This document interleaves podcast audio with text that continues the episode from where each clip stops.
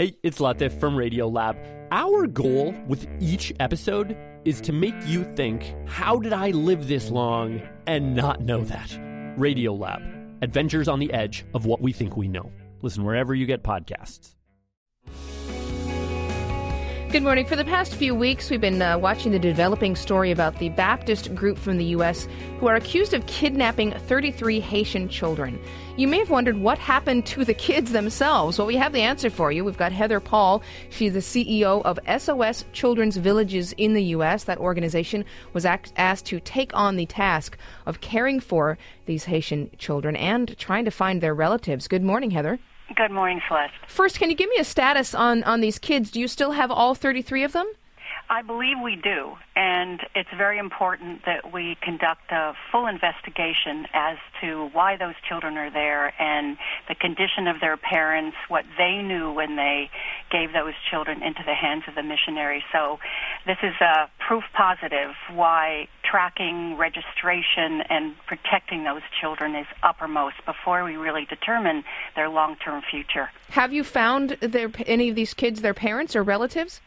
Yes, parents and relatives have identified themselves, and uh, that's all part of the investigation, again, as to whether these children are safe in their arms of their parents or extended family, and that's exactly what our investigations are about. We've been doing this in 130 countries for the last half century, so we know that these issues of children without parental care are very complex and the motivations and the reasons why children um, are candidates for SOS Children's Villages or indeed final adoption uh, need to be done very carefully. Well, this kind of plays into what we've been hearing a lot lately, which is that uh, there's no such thing as an orphan in Haiti. That's something that we've heard. Can you kind of explain what that means?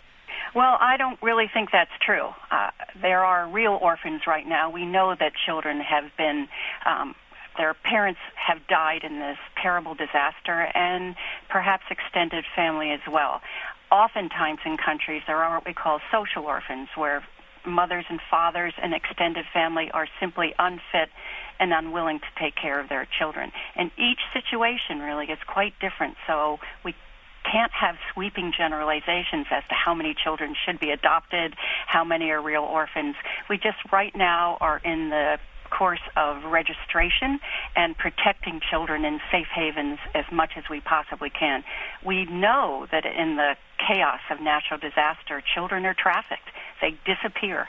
And I think this latest incident is proof positive on how important it is that we put children first and we determine whether they are without parental care and that we can get them to a safe place to determine their long term outcomes. Well, well, tell me about the condition of these kids. Are, are they basically healthy? Are any of them injured? Are any of them in need of special care? Well, of those 33, we know that at least a third needed medical attention. We also have um, SOS staff from around the Caribbean who have come in who are psychiatric social workers. We know that many have been traumatized, some were dehydrated, and our job was to stabilize them. They're healthier now. They are some are with their brothers and sisters, as you know, and. Uh, so, first and foremost, they are safe and they're well taken care of, and now we'll figure out the next steps and where they where their interests best lie. Well, these 33 are, are just, you know, a, a, portion of hundreds of kids that now need care in Haiti. Uh, how many kids do you normally care for in Haiti, and, and how many do you have now?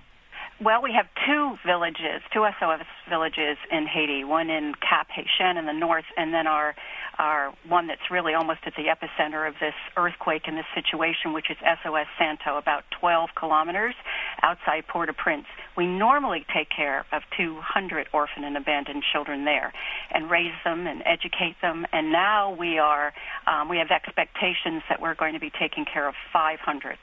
And so we're in the course of determining uh, more long-term shelter, train caregivers, and ways in which we can sustain them and educate them. So this is a long-term process. We're in this for the long haul, for years, years to come. Well, uh, the New York Times is reporting today that they, have actually stopped evacuating children from Haiti because of this uh, case with the uh, the Baptist group. Um, people are afraid that they're going to be accused of kidnapping, which uh, is having a chilling effect on on airlifting kids out of Haiti. And, I, and I'm wondering, you call this a cautionary tale.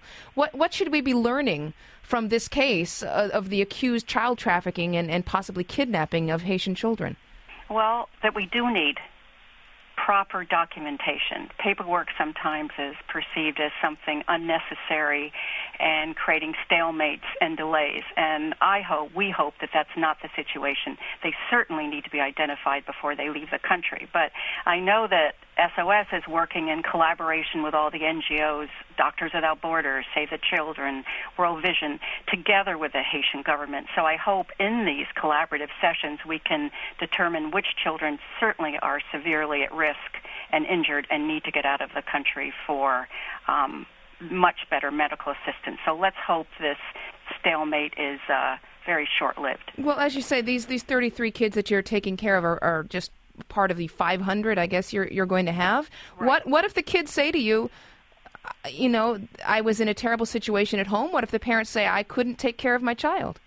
I think it's a set of varying conditions. We know that some parents absolutely were devastated enough to want a better life for their children. We have to help them keep their children and sustain them by helping that family first. Okay, Heather Paul is the CEO of SOS Children's Villages in the U.S. It's an international organization that helps orphaned and abandoned children in about 130 countries, including Haiti. Coming up, we're going to tell you a little bit more about the ma- marvelous, magical city of Vancouver. They're hosting the Winter Olympics. We'll go there in just a minute.